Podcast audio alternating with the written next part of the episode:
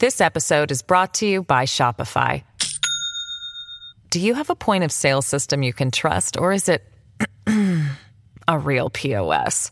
You need Shopify for retail. From accepting payments to managing inventory, Shopify POS has everything you need to sell in person.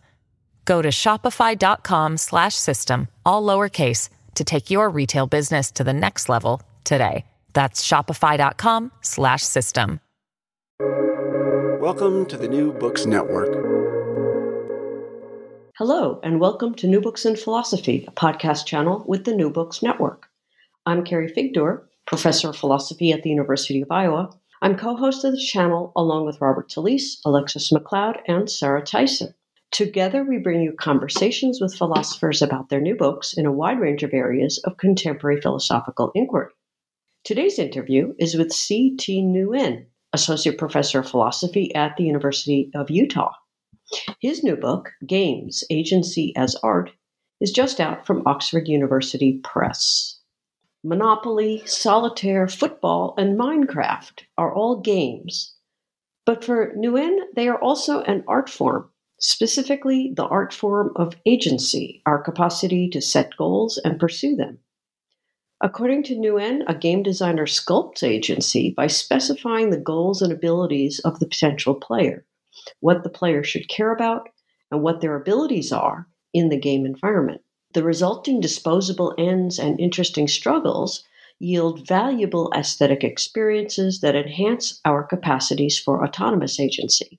Yet Nguyen also warns of the harmful effects of the gamification of real life when the simple goals and motivations in games leak into our real world agency and can lead to social and moral disaster.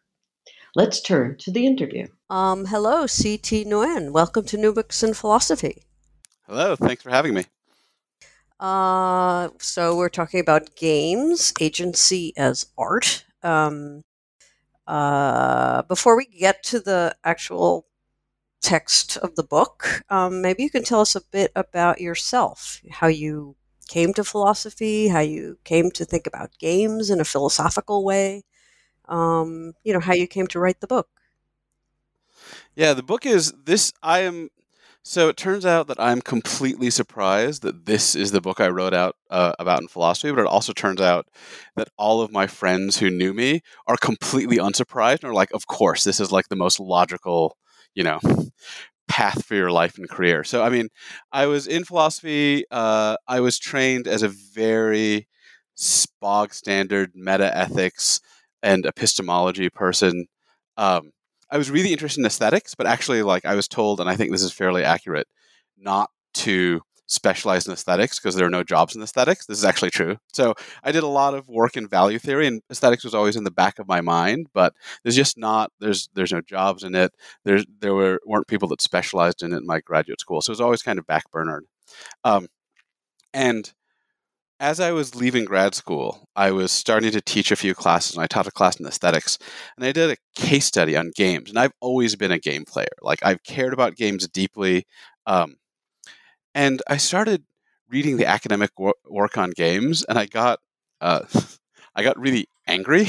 Which I think is true of a lot of the things I write about now. It starts with me getting really angry. And I got really angry because it seemed like a lot of the theory was based on readily applying theory that we already had, like games are a kind of fiction or games are a kind of argument or stuff like this, and not actually specializing in what games are really special, what makes games really special. I, I, would read whole books and they would talk about all this really complex literary analysis of games, but they never talk about difficulty or skill or choice.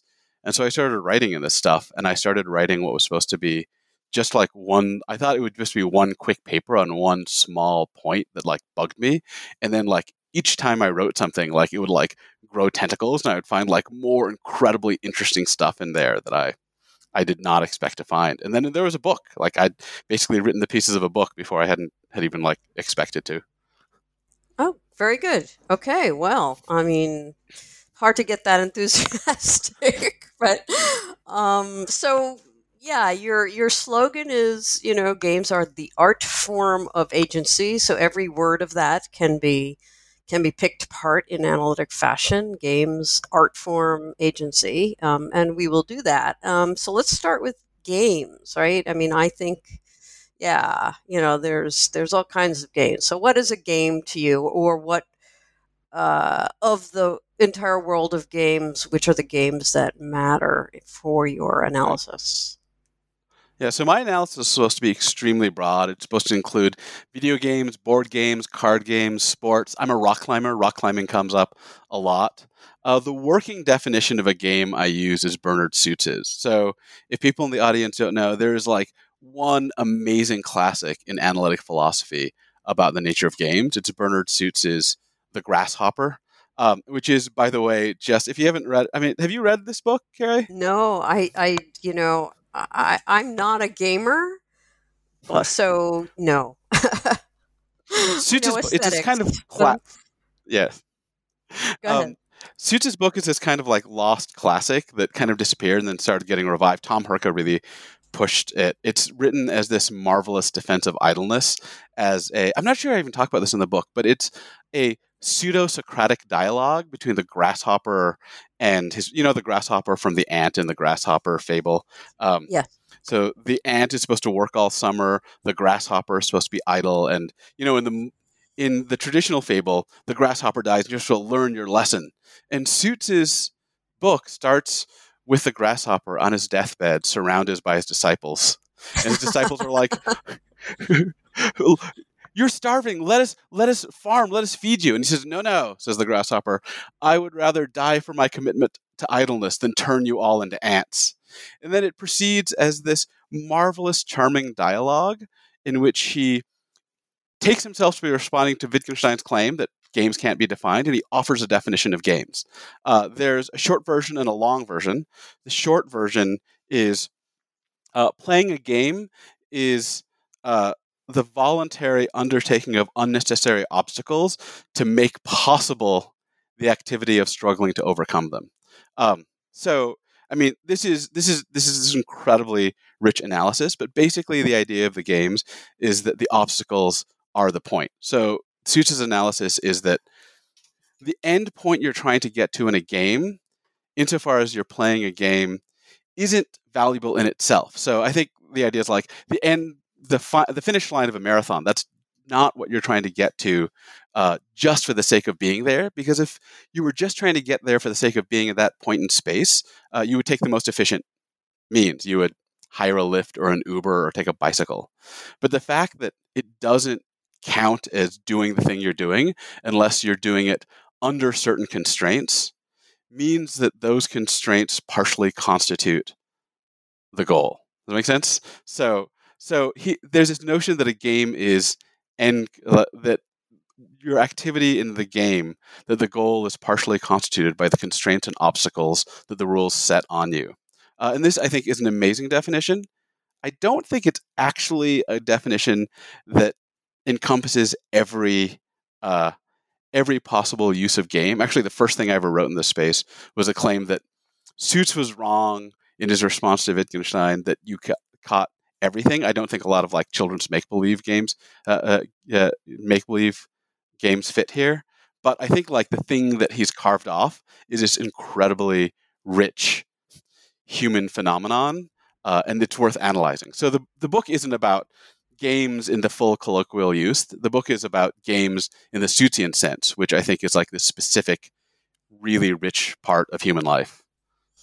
Okay, and you also distinguish, uh, importantly, striving games, I guess, versus achievement games, and it sounds like it's the striving ones that are the critical ones, right? Yeah. So this is so I think this is this is uh, this this is a distinction that I make, but I really think it's like it's just lying under the surface in the suit. It's like there throughout the book, and he just doesn't make it explicit.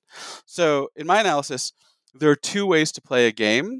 Um, achievement play and striving play. So, achievement play is playing a game for the value of winning, and striving play is playing a game for the value of being engaged in the struggle.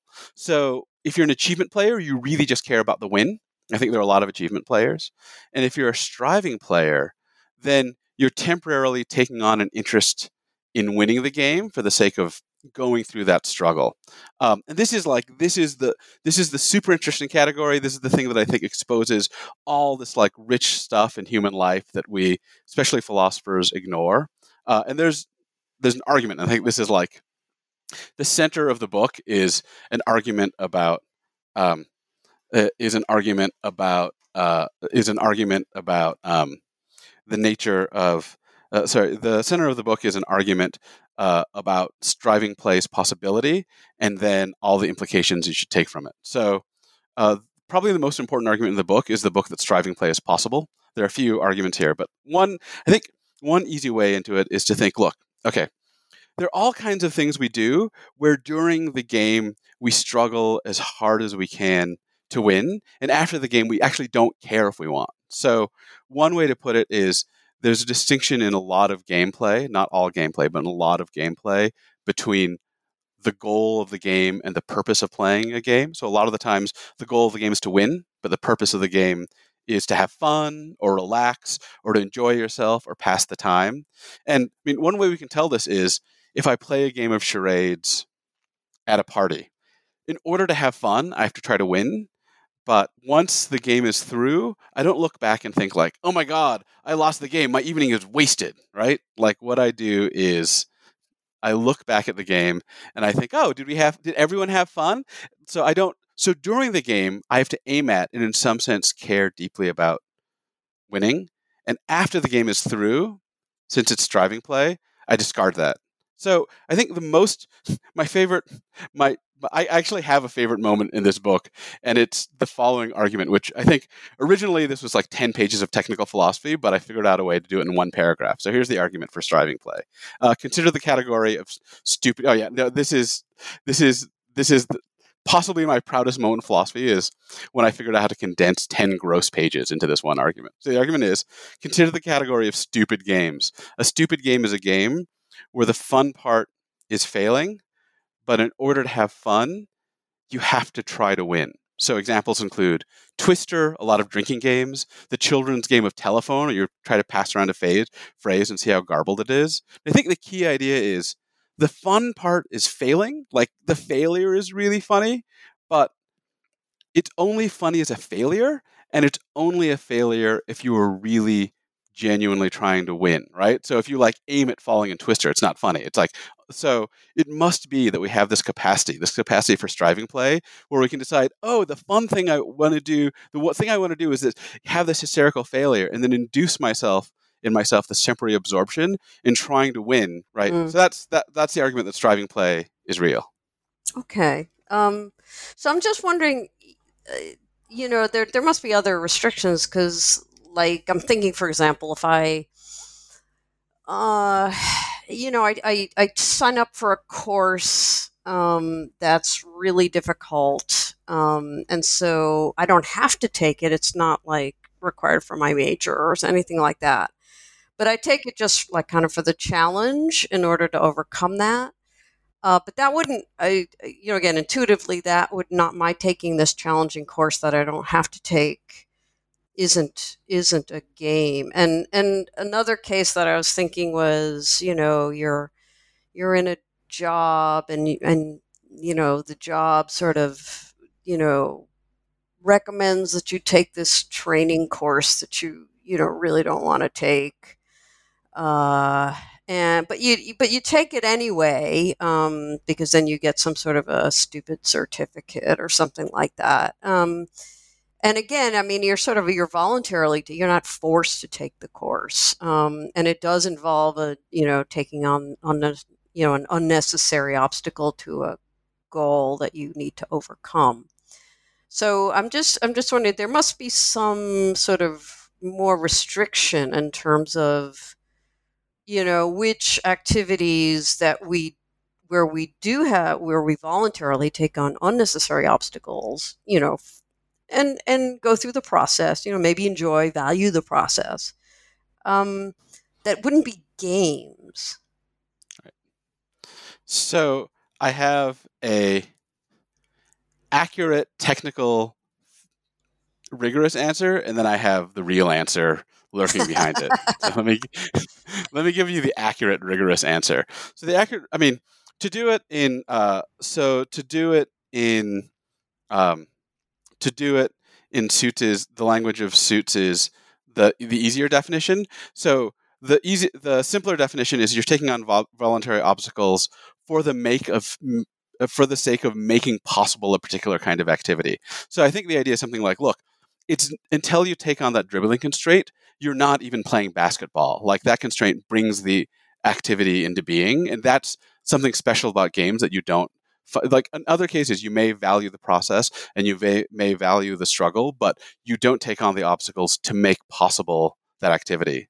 Uh, so i think at this point it's easier to actually go into suits' full technical definition. So suits' full definition of the game like what i was using before is what he calls the portable easy to remember definition is that games have um, uh, they have uh, a prelusory goal which is a specification of a state of affairs that you're trying to reach, but specified without any rules or constraints, just like move the ball through the hoop or cross the finish line. That's a prelusory goal. Then there are constitutive rules that specify.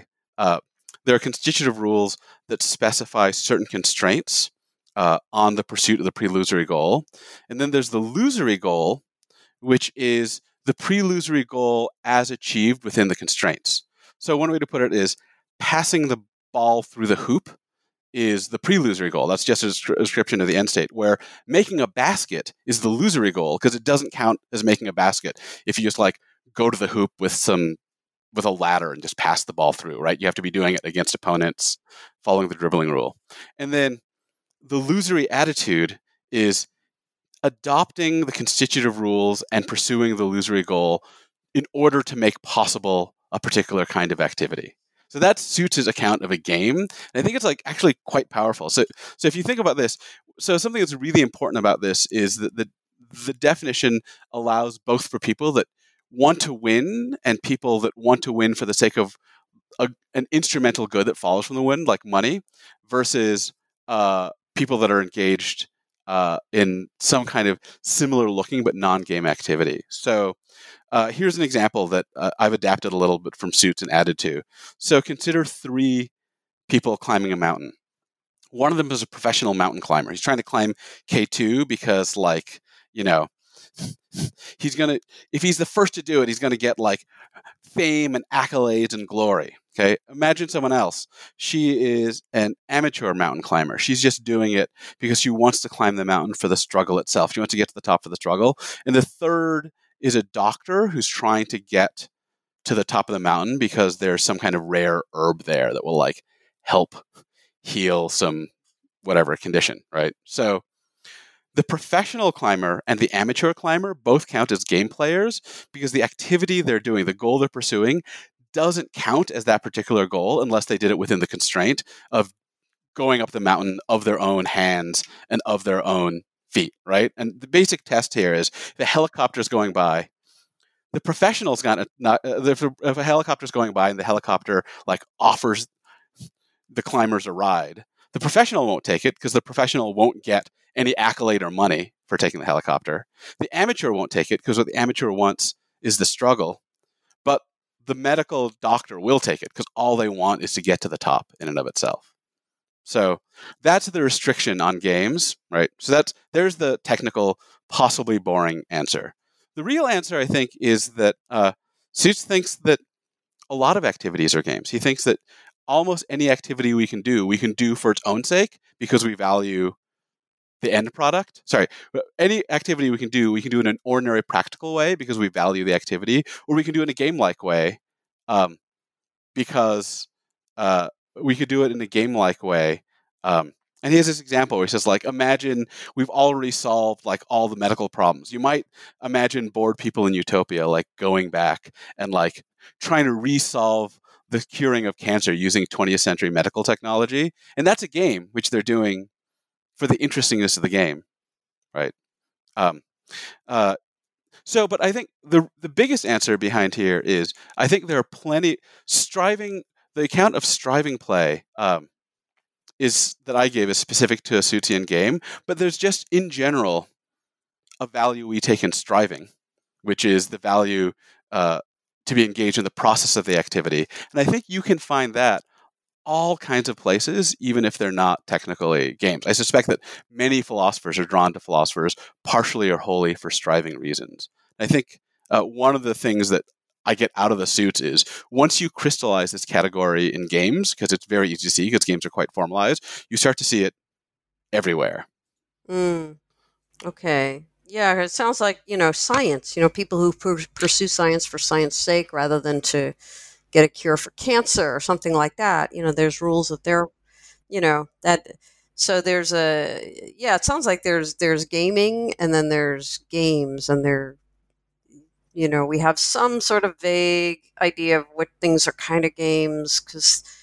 Uh, well, this kind of gets into fiction and things like that, so I don't want to. I don't want to go there, at least not yet. Um, but let's let's talk about agency because that's a huge, you know, that's a huge part of your um, analysis of games as you know, um, you know, the agency aspect as also underwriting the the idea that games are an, an art form, right? So you know, you what do you what do you mean by you know agency and the you have the fluidity of agency and it's layered and um, so there's a lot of different concepts that you introduce around the concept of agency. So tell us about that part of your approach. Right. So the core idea of see, talking about games in in terms of agency was, I mean, so this started as originally just a point in aesthetics before it like exploded on me. So the point in aesthetics is this. So a lot of people are trying to talk about games as a kind of fiction or games as a kind of cinema, where the essential medium of games is something like interactive stories or something like that. That's what the the designer is is trying to. Uh, that's what the designer is manipulating to get their effects. And I was reading a lot of game design uh, blogs at the time and like interviews with game designers. And they kept saying things like, so Reiner Knizia is one of my favorite board game designers. He said something like, the most important tool in my toolbox is the point scoring structure because the point scoring structure sets people's motivations in the game. And I was like, wait, what? that sounds incredibly interesting. And I thought about it, and what, what he's saying is, I mean, and his games actually have these incredibly lovely scoring structures. Like one of the games there are four different colors you can score in, and at the end of the game, your your score is whatever category you're lowest in, right? Does that make sense? So you're collecting red, blue, yellow, and green.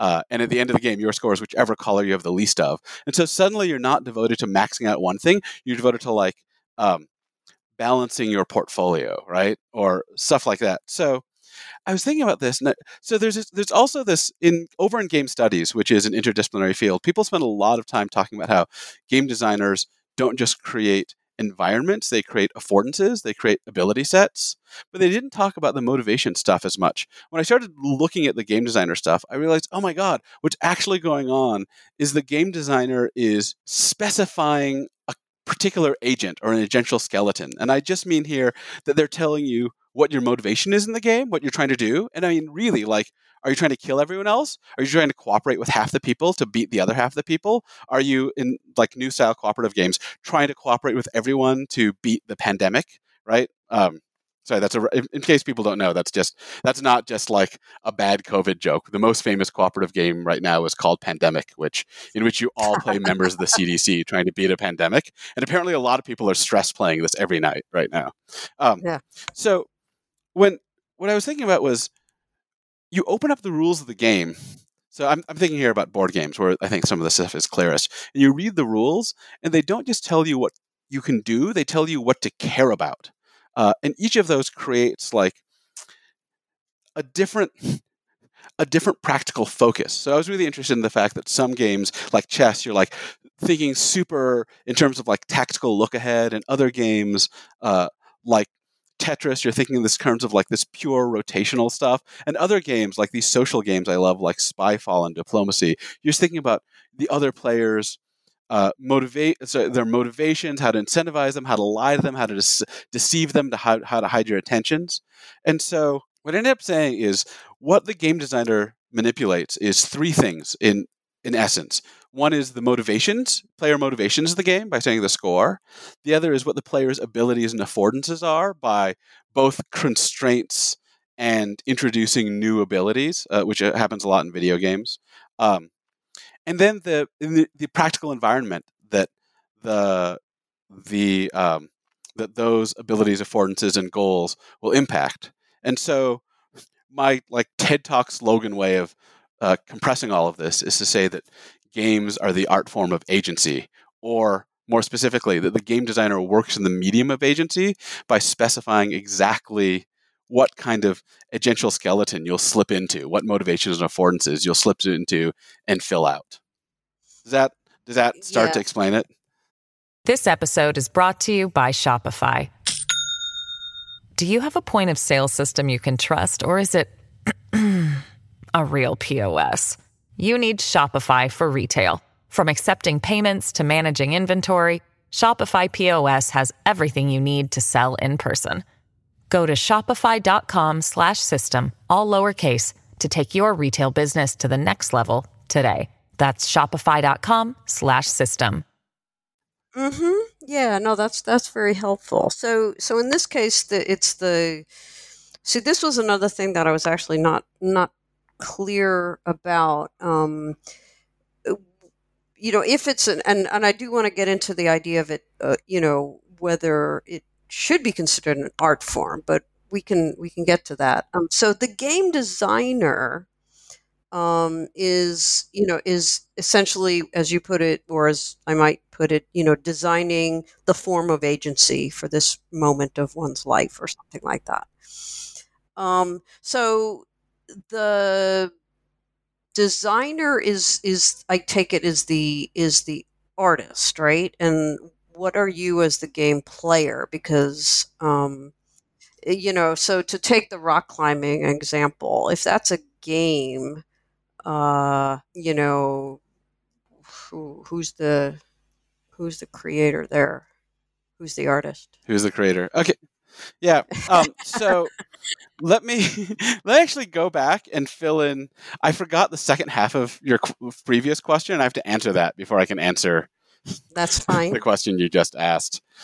So what you're asking about before was uh, what agency was, and then you asked about what I meant by the stuff about the fluidity of agency and the Mm. layering of agency. And these are these are crucial concepts for working through the second half of the book. So um, what I mean by the fluidity of agency is just the stuff I talked about before. The fact that a player has this like really remarkable abil- remarkable ability to step into and then set aside a form of agency. So I think if you if you work through a lot of uh, the stuff from practical reasoning, uh, the theory of practical reasoning, you tend to get this image. It's never quite explicitly stated, but this image of this extremely static agent that has certain enduring ends, and those ends animate them at all times. And what it looks like in the game space is like really different, right? Like I can, you know, I'm hanging out with my spouse um, who's here, by the way, as I'm recording at the other half of our home office, uh, grinning at me whenever whenever I say something weird. Um, so, uh, so we're hanging out. We we have no competition with each other at all, and then we pick up a game and we read the rules, and the game tells us compete, and then we slip into this thing and we just try as hard as we can to beat each other, and then afterwards we step back and we just let it dissipate and we step back and we're like oh you know that was a really cool game. That was really interesting right? We don't say like we don't continue to be like oh i'm still trying to beat you right? We have this we have this kind of segmentation in our agency where we can step into and step out of this like devoted state that's actually quite phenomenally rich and powerful. It, like so before and after i don't care about beating my spouse at this game but during the game like it's the center of my consciousness to the point that like my adrenaline spikes right? When when i like see an opportunity or like i see her like trap is constricting like fear fills me. Um so that's and i think this shows us something pretty remarkable about our capacities. The next thing that i think we have a capacity to do is to layer our agency because re- what's really interesting is the fact that so when i'm playing a game i mean i have a very computer image in my head but there's like there's a primary thing i'm doing which is i'm totally focused on winning but in the background i'm running this little like operating system or something that knows that the whole point was to have fun. Mm. Now, that having fun, um, that having fun doesn't dominate. So uh, here, I think it's even clearer if you think. So my background purpose is uh, I want to have fun, but during the game, in order to have fun, I can't be thinking about my fun and my spouse's fun, right? So what in order to have the characteristic fun of a lot of games, what I have to be thinking about is just what are the moves that will win? How do I beat my spouse, right? Um, Mm. So there's that weird layering, but we know that layers are there in the background because we know that if the situations are right, then the background layer can just cancel things. So if every if I'm playing a game and everyone's just miserable, um, we can just be like, okay, hold on, uh, we've just noticed everyone's miserable. Let's just stop the game. This is just a bad game. And the fact Mm. that we have that background capacity to notice that we're failing in our purpose, even if most of the time we're ignoring our purpose, shows this layer. Um, I I. I think the most there's this really interesting phenomenon that actually came up. Um, so Chris Yorke is another philosopher of games, and I was giving an early version of this talk, and he said something like, "Well, if striving as play is real, then shouldn't I like?" Whenever I'm about to win, shouldn't I throw the game to go back into the struggle? Like I don't want to win; that would make me end the struggle. and similarly, uh, Matt Haber, right? It's it's interesting, right? So Matt Haber, uh, the uh, my the chair uh, at University of Utah, told me this story. He said like he was playing Monopoly with his ten year old son, and uh, for the first time ever, the son was beating Matt, and the son was just ecstatic about it. And Matt always was like, something this weird thing happened because he said he was about to lose, and then he'd look over and see like a little more money than he thought he'd had, and he'd keep playing, and then he realized his son was like reverse cheating. Like so, he was distracting Matt to look away, and the son would like slip a little more money into Matt's pot sti- pile, so that Matt would play longer, and the son could keep beating Matt. And you're like, okay, this is hysterical, and the son is missing something. But what is what is the son missing? And I think the answer is we have this weird capacity to submerge ourselves in this like inner layer of agency, and what we do is so we adopt in striving play, we adopt as our purpose an interesting struggle. But then we kind of have to forget it during the game in this very interesting way because if we maintain the constant awareness that our goal is to have an interesting struggle, then we'll have to have this weird anxious double consciousness where if we're about to win, we have to anticipate that and then shut ourselves off from winning in order to have keep having that struggle. So I think what we actually have is a capacity to set up an agency in a game, a, a, a you call it a sub agency or an inner agency that is just devoted to winning. We set it up for the purpose of having an interesting struggle, and then we Mhm. submerge ourselves in the inner agent, and we mostly put ourselves out of touch with an awareness of the main reason we're there. And once you see that structure, I think you can see it all over the place. And I think it's uh, what one way to put it is that in a lot in a lot of games, games are there for pursuing self-effacing ends. So s- self-effacing ends are ends that can't be pursued directly. I think the best example I have is a lot of the times. So I rock climb, and the reason I rock climb is to relax. But relaxing is an end that's really hard to pursue directly, right? If you just sit there being like, relax, relax, you can't do it. so, in some sense, I mean, I, I'm not, maybe this is neurotic, but I think a lot of people have this experience where if you're trying to relax and you keep in your mind the fact that you're trying to relax, then you're just going to fail to relax. So, I rock climb by devoting myself to the attempt to climb this damn wall. My reason is to relax, but in order to relax, I have to forget while I'm climbing that I'm trying to relax and just focus on getting up the wall. So that's Right. agential submersion, and all that stuff is important for the next question. Okay. So- Okay, good. Yeah. Um, okay. So now we're on your other question, uh, your your more recent question about who's the artist. The- the So- yeah, right. There's actually a really int- right. Who's the artist? Is it the game designer or the player? So there's actually this interesting tradition in uh, the work on in the aesthetics of games, where some people want to say like, look, uh, people like Dominic Lopes want to say like, it's the the game designer is the artist. They made this algorithm. They made this choice space. All you're doing as a player is exploring it. And then other people, um, like Paul Crowther, want to say, no, no, no. The game player is like the game player is at least either the artist or a collaborator with the game designer because they're inventing things, they're creative, they're making things up during the game. Um, and I kind of think actually like there's not a single answer for all games. There's there's an incredible variety of games, but here's one way to think about it. Um, so suppose for the moment that the artist is whoever had the the artistic or creative insights that put like some of the aesthetic qualities there into the game. So I think, and I think we're going to talk about this a lot more. Uh, I think that in a game, the big difference aesthetically between a game and uh, a lot of traditional forms of art is in mm. traditional forms of art, the object that the artist made is the bearer of aesthetic property. So the novel is the thing that's beautiful, the movie is the thing that's thrilling. And in games, a lot of the times the primary bearer of the most important aesthetic properties isn't the game itself, it's the player right? It's the player who their actions are beautiful or graceful or thrilling, right? That emerges in their action response to the game. So I definitely think that. And then some people are like, okay, then it's obvious if it's the player that's beautiful, then they're the artist. And I think that's true in some cases, but in a lot of other cases, what it looks like is the game designer has created the situation such that when the player isn't trying to be beautiful at all, but just is trying to win the game, their actions kind of emergently become beautiful, um, or graceful, or thrilling, or comically clumsy, or whatever aesthetic property is happening in this mm-hmm. space. Um, so I think it's it's really useful. Uh, I was looking around and I found this really useful account from Nick Zangwill uh, about who has aesthetic and artistic responsibility. And Zangwill's account is so the the artist is he says whoever arrange has an insight that a certain arrangement of non-aesthetic properties um, will lead to an aesthetic property. So uh, this is something like a painter realizes putting this line here and that color there will create like a gloomy mood, right? And I think a lot of the times it's the game designer who realizes, oh, if I put this rule here and that rule there and create this kind of platforming jump, then the player will very likely have an experience of gracefulness when they get through it. Um, in that case, when it looks like that, I think the game designer is more like the artist.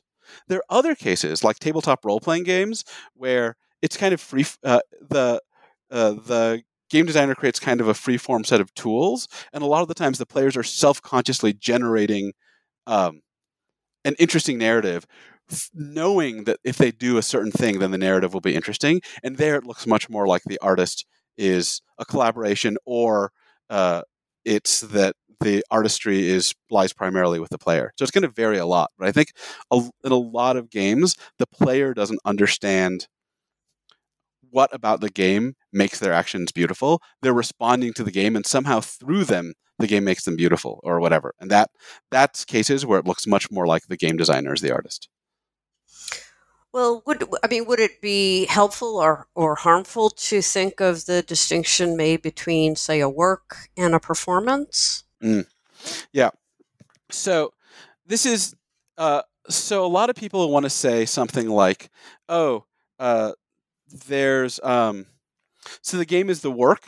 Uh, so just as the the classical score is the work, and then a particular symphony is uh, it creates a performance of the work. They want to say something like that about games. I think I, am a little worried about that. I think a lot of the times we miss something specific about games when we quickly assimilate them to like relationships we find in other artworks. And I think one of the main things, if you look at what musical performance and other kinds of performance look like, is the performer is trying to bring out and expose and interpret and add an interpretation to certain kinds of aesthetic qualities that are present in the script or the score right? They they see something i mean i i was a piano player and you see like a certain gloomy grandeur in this beethoven piece and you try to bring it and then you put your own spin on it but it's your own spin on it and you're in direct contact with um like the whole time when i'm when i'm uh when i'm playing piano uh, my focus is on this aesthetic property and bringing it out. Where in games, you don't focus on being beautiful. A lot of the, what happens in most games is you focus on winning. You go through the instrumental calculations to win, and then the beauty happens kind of emergently out of your natural functions as you try to win. So I think that's a huge difference between those. I mean, in a very big general sense, there is this kind of two-stage ontology where there's, you know, there's a game and then there are performances of the game, but all the Mhm. details look really different. Okay. Um, and then I mean, I just to just to see what. So in the in the case of rock climbing, I asked you, you know, who is the designer there? Oh yeah. Right. So that's really interesting. So, um, so in some cases, you might think it's just. You'd be tempted to say, "Oh, it's it's a natural beauty," but actually, what it looks like is, I think, rock climbers have modulated a certain rule set so that the rule set gets really interesting when it confronts parts of nature, and then they they rock climbers actually go go around in nature trying to find um, uh, uh, trying to find um, bits of nature that really wake up and get really interesting against those rules. So it's I, I it's it's super it's it's a very odd example, and I think here what I'm tempted to say is something like um, the the examples of artistry look the examples that look, uh, of art that look the most like our conventional notions of artistry are things like video games and board games where someone just has full control over some bit of plastic uh, like some fully plastic environment uh, and rule set where rock climbing is like this quirky thing where a community has slowly evolved the set of rules that specifically designs an agency it gives you a motivation and it gives you um, a specific set of abilities. So, for example, in most rock climbing, you're not supposed to pull down on your rope or gear. You're only supposed to make contact with the rock with your hands and feet. Uh, and then we go around in nature trying to find things that are really interesting. And often we do a fair amount of sculpting. So when you go through, if you if you do a rock climb, if you're actually, except in a few cases, when you go rock climbing, it'll often say things like, well, the problem is you start on these two holds and don't touch that hole because that makes the problem boring. And then go right instead of straight up because then the problem is more interesting. And so whoever found that and like made that specification uh, of what the climb is, is kind of, I don't know, applying a little bit of sculpture to something in the in in nature in order to bring out these aesthetic qualities in the climb. hmm Okay, I mean that makes sense. Um, well, let's. I mean, we've been talking about aesthetic properties, and um, so one of one of the things I was wondering was why you think games are an art form. I mean, I'm, I'm and I'm thinking here of um, uh, you know, your your sort of popular contemporary definitions of art, right? So leave out the old Plato- Platonic and Tolstoy and all that kind of stuff. But I mean, the contemporary ones are usually are in some sense institution based, right? So they're related to the art world. Um, games, and you know, particularly, the, you know, just about any of the ones that you're talking about, um, from rock climbing to Monopoly, whatever, they are not made, uh, you know, designed whatever for presentation to the art world, which is, you know, a institutional standard widely accepted definition that at least you know enables us to have a grasp on what is art and what is not art that that allows in things like conceptual art and you know all, all the sort of weird stuff that has happened since you know early 1900s or something. So it, it seems it's it just seems like games uh, don't satisfy our most popular enduring definitions of what it is for something to be an art form. Right. Um, so I will, to be perfectly honest, I uh, don't particularly care whether I- I games knew you were come out as art under the one true theory Yeah, I- art. I, had a feeling you were going to Um, I don't care, you know, but serious, seriously, Right. I mean, yeah, Right. Okay, so I can I can I actually have a better answer now than I did when I was writing the book. Um, Okay, So one of the reasons I'm cagey is I think there are all these complexities in the right definition of art, and it it's this exhausting, huge uh, monolith inside aesthetics. Uh, and there are different accounts I find moderately plausible. So I really think that that art is a kind of fuzzy, very clustery account with a that that doesn't have clear and uh, clear and sufficient conditions, and that it's kind of a mistake to go about it. But I also think there are two questions riding around uh, simultaneously when people ask the question of what whether something is art. The question near the surface, I think, is often answered by this institutional theory, but the question, the real question for a lot of people who ask this question, the question they mean is something like, "Is this worth my time?" right is there is there something aesthetically valuable here is there some other way in which this is enriching like the other arts and i think it's important to look at this question because i think things like the institutional theory um, don't give a good answer to uh, normative questions. They don't help us navigate moments where we're trying to decide if we're members of an institution, right, whether to put the art in or not. Uh, the better answer I can give now uh, than I gave uh, than I gave in the book is based on uh, a new paper by an aestheticist named Elizabeth Cantalamessa, and her account is something like this. A lot of times, arguments about art aren't arguments about whether this artwork fits into some clear definition. They're conceptual negotiations about what the boundaries of art should be. And when we enter into them, we're entering into a pragmatic negotiation about what we should call art, given our knowledge about the kind of status and importance and social power that that conveys. So, really, I mean, I think this is a better answer. And so my answer now is the real question here is whether it's worth paying attention to games as we pay attention to other arts, rather than this background question about whether the institutions have or have not, in fact, done it. And so the whole book is supposed to be an answer to this. The whole book is supposed to be an answer to the ways in which games are worthwhile, the ways in which games are aesthetically worthwhile, and the way in which games are a practice in which we actually people uh, design something, and that design brings forth or reveals or makes accessible a range of aesthetic properties and aesthetic experiences to their audiences. And for me, that's like at, at, the point where you say something like, look, a game is a design thing, it's a practice uh, where some designer makes something for an aesthetic purpose and an audience members interact with it and they get something aesthetically valuable out of it that they wouldn't otherwise, then that's enough for me. And I think what underneath here, the thing that I, am often hiding is that uh, I think my view is very Deweyan.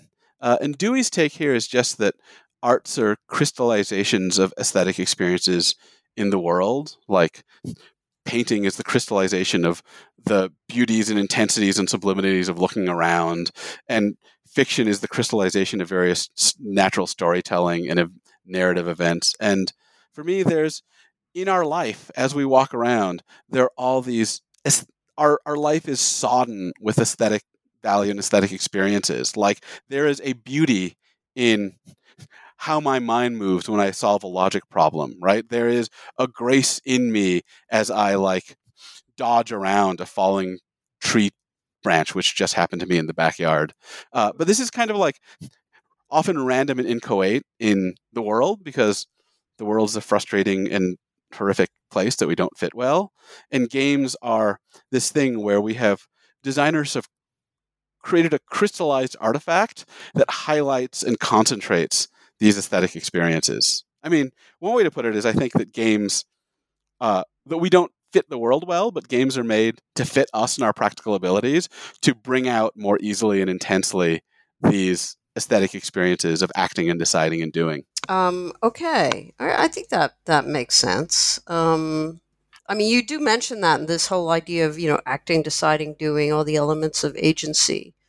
Um, you know that we talked about. Um, so that you know, the, I, I think that is an important distinction in that that's what we're sculpting in a way. Um, because uh, I was as you're talking, I was thinking, you know, one of the aesthetics you know, there's the aesthetics of the natural environment, right? Which is um, where you've got, you know, all these aesthetic experiences and things like that, but it's not as if so there's there's aesthetics and aesthetic experience and then there's art right and those are not the same Um, and that's that's kind of what I was trying to probe was you know you can have all these aesthetic experiences and not deny any of that, and still wonder, you know, whether we need to you know or should, in some sense, include it as a as an art form, right? I mean, I don't I don't know.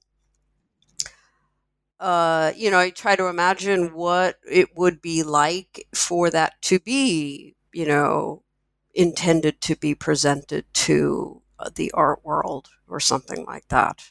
Right. Um, Um, I, I mean, so you can discompose the question of whether something is art into a lot of sub questions. Um, one, so one big, the thing that really makes me really tempted to use the language of art more than the language of natural aesthetic experiences is just the fact that they are that games are very carefully designed for the purpose of creating certain particular aesthetic experiences, and that uh, and they're they do so through the creation of a stabilized work. Right, that's close enough for me. And if if there if if someone is particularly attached to um, to this notion that the most important thing about whether something is art or not is that it's made for presentation to a certain pre-established art world, then I'm happy to give up the term and say like, okay, then what I want to talk about is carefully sculpted, designed objects designed to bring forth concentrated design aesthetic experiences. Give me a word for that. The closest I have is art, but I mean, beyond that, I, I, I don't care. What I care about is that there's a human practice of creation and sculpture and concentration and design of aesthetic experiences that's valuable, that's rich. I mean, the other thing to think is, I think there's so since I've worked on this, um, since I wrote the book, I've written another paper called The Arts of Action that tries to expand this category of like process oriented arts um, uh, to things like social tango and cooking. And at this point, I'm, I'm at a stage where I'm thinking something like the real question for me is diagnostic. Like, why is it that things where the audience participates substantially and enjoys their own particular uh, the aesthetics of their own action. Why why has that been so traditionally excluded from the realms of arts?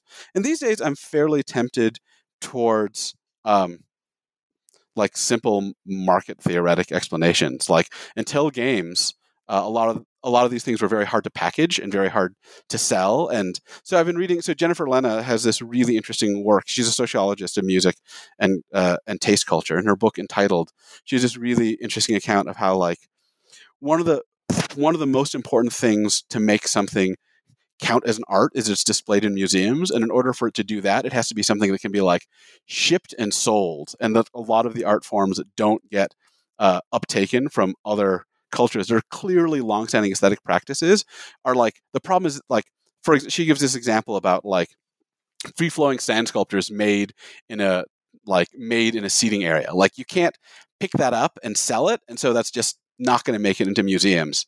So these days i'm much more tempted by a kind of like market error theory of why like you know aesthetic theory has been so obsessed with these like portable objects and it like refuses to look at the aesthetic richness of these designed more more interactive free flowing practices. Okay fair enough um, I did. I want to uh, get back to a comment that you said. You know, in terms of the fluidity of agency, because this kind of gets to at the end of the book where you the the social and moral you know downsides. I mean, for the most part, it's like you know, yay agency and yay deciding and sculpting and all that kind of stuff. Um, but you also note at the end, and this is it's a it's a pretty important chapter, is um, you know the the fact that there seems to be some sort of difficult. Sometimes there's a difficulty, or you know where the forms of agency that you exercise within the game bleed out into the real world, and and so um, there's um, you know various ways in which um, even though uh, you're generally you know very you know gung ho about about you know this artistic medium and things like that Um, you also notice that you know real life is sometimes you know gamified. You know everything becomes sort of the game. We lose the track of where we are in some way, or the habits and things we do within the game become part of the you know our behavior you know to other people in the real world. Um, can you can you say a bit about this this you know serious problem? Right. First, I should say I'm very gung ho about games, but I think, I mean, I I will say straightforwardly that 90% of games are terrible, and I ah. think this is not. We, this is just like as what the more you love a medium, the more you probably hate most instances of that medium, right? Like lovers of movies probably hate most of what's out there in Hollywood, and I hate most, especially large scale mainstream games. Anyway, background. Um, so yeah, so the I think games can be profoundly helpful to our freedom and autonomy and profoundly damaging to our freedom and autonomy. And this this is this shouldn't be puzzling, right? Because I mean, I think where games are the most active is shaping forms of agency, and so that's exactly where we'll find their greatest artistic benefit and their greatest way of harming us. I mean, I think about like so if you believe as I do, a lot of Martha Nussbaum's claims about how fiction transmits emotional perspectives. This explains exactly why fiction is can be incredibly enriching morally, and also like is how the best way to spend to spread propaganda. Right? It's because of what it manipulates. So the positive. Let me give you the positive account of games is that games are the communication vessel for modes of agency, and that you can learn different modes of agency from games. So this actually this is quite bi- autobiographical for me. When I started grad school, I was, you know, a terrible analytic philosopher. Maybe you still think I'm a terrible analytic philosopher. I couldn't. I was so bad at thinking ahead of uh, and seeing these how arguments worked. And chess basically gave me the mindset for it. Partially because chess is so clear and focused and crystallized that it's possible to just concentrate on getting that like look aheady combative mindset. You can pick that up from chess. So I think a lot of games, each game encodes a different practical mode of agency. Um, like diplomacy encodes manipulativeness, basketball includes encodes this kind of like complex team oriented, like spatial stuff. And then you can pick it up from games. And this can give you more. I mean, one way I put it in the book is that uh, our body of games is a library of different agencies because each game is a way to record a mode of agency and transmit it and have it picked up by someone else. So, like other libraries, that can make you more free by giving you a greater inventory of different practical modes. I mean, I think I learned how to be an adequate Machiavellian manipulator to like and you know help my department from being defunded, right, by playing Machiavellian manipulative games. Um, so that's the positive side, but that depends on a few things. That depends on my not getting stuck in a particular agential mode in a game and my being able to move fluidly between different agential modes that I've learned from games. I think if you play games in a particular like if you play a wide variety of games that are very different, then games are a way to practice this kind of agential fluidity of moving between agent, different agential modes. That's one possibility. There's another possibility, which is that you get stuck in one game mode and that the clarity and simplicity of games uh, would get you rather than moving between them quickly, would just get you trapped in a way. And I think this is particularly e- clear when we look at gamifications, uh, pervasive gamifications uh, of everyday life, because that's not something that you can pivot easily away from. So one of the claims I make at the end of the book is that. Um, so a lot of people worry about games. Their biggest worry about games is people that players will export uh, an atti- like violent attitudes, and there's a fair amount of research that most game players don't because they they know those that they know that the violence in games is fictional. But I'm much more worried about something that's non-fictional in games, which is our attitude of all-out competition for a clear set of quantified points. Um, and that's what I'm really afraid of being exported from the game. I mean, the the slogan I have towards the end of the book is something like, uh, "I'm not worried about games making serial killers. I'm worried about them making Wall Street bankers." And I am really worried that if you get used to the particular pleasure of having ultra clear, ultra quantified values um, mount up in a clear scoring system, then when you leave the game, if you're still craving that pleasure, or if you expect the world to actually be like that, then you'll look for systems like that in the world. And that to me looks like becoming like an Enron executive and all being all in on uh, uh, doing anything you can to get more money, or being the kind of academic that only cares about citation rates, or being on Twitter and doing whatever uh, whatever you can to get more Twitter points. And I think there's another really important thing to think about. A lot of people tend to think like, oh, there are all these gamifications that give you extra motivation in the world, like Fitbit and Strava and Twitter, and that's awesome because games make things fun.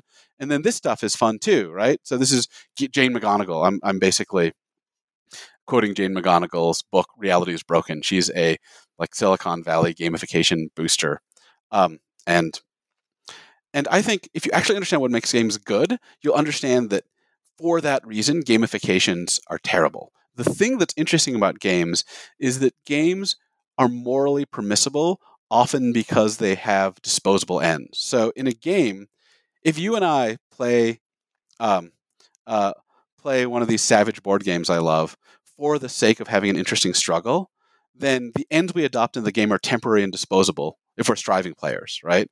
Uh, they're just things we take on for the moment in order to be, uh, in order to have an interesting struggle. And by my attacking you, I'm actually giving you an interesting struggle, right? The thing I'm attacking is only a temporary end, and by attacking you, I'm helping you achieve your real end, which is to have an interesting struggle. That's very specific to the designed environment of games. If you take that attitude to Twitter, I think you have a moral disaster right? Because Twitter is not the pursuit of disposable ends in an attached, secluded environment. It's the pursuit of it's it's it's a reward. It's uh, basically I think what's happening is in order to make things pleasurable like a game, you have to super simplify the goals and connect them to something that's easily measurable. And so, in order to bring that pleasure and thrill to Twitter, you have to hyper simplify the goals of communication right? Instead of this rich plurality of goals, you instead get this like hyper narrow likes and retweets and we basically had a contest for virality and popularity, and that is dangerous because it's not an actual game. Right. Have you have you thought? I mean, we're we're over time, so one you know last quick question here. Um, have you thought about the therapeutic or clinical um, applications of your theory? Um, I've n- I have not thought directly about the therapeutic or clinical applications. The thing I've been thinking about is so um, since I've I wrote this book a couple years ago, I've basically been working on this stuff at the end about gamification and this concept I call value capture, which is when you get sucked into institutions and the, their metrified ways of valuing and simplified ways of valuing.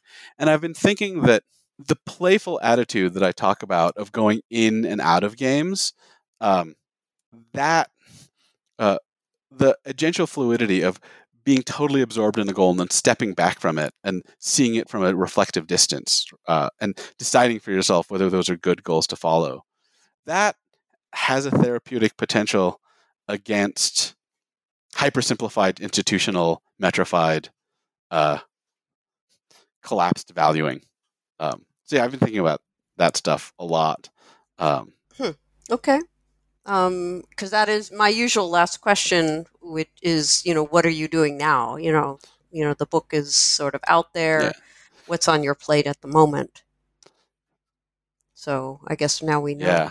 The, yeah. The, the the the the new project that's been obsessing me. I've been reading since the end of the book.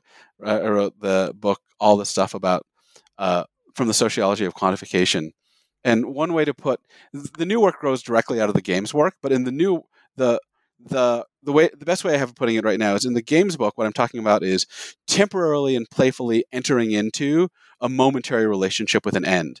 Then in the new work, what I'm thinking is that when you take on something like Fitbit, or uh, when you start to judge your career as an academic in terms of H index, uh, you are adopting a value system, but instead of adopting one temporarily, often you're internalizing it for your entire life. And by doing so, you are basically letting an outside corporation, institution, and technology set your values for you. So the way I'm putting it now is basically you're outsourcing your values. You're outsourcing your values to like Apple or something like this, which does not strike me as a great idea. uh, well, on that note, um, I think we should maybe stop using this particular technology for, for recording. But um, I appreciate your uh, you're engaging with us in uh, and about your book, um, and I look forward to seeing you know your future work on and games and and other uh, other areas. So um, thanks a lot for for talking with us today. Thanks for having me. It's been a great time. Okay. Bye bye. You've been listening to my interview with C. Thi Nguyen, Associate Professor of Philosophy at the University of Utah. His new book, Games, Agency as Art, is just out from Oxford University Press. I'm Carrie Figdor. This is New Books in Philosophy. I hope you enjoyed the podcast, and thank you for listening.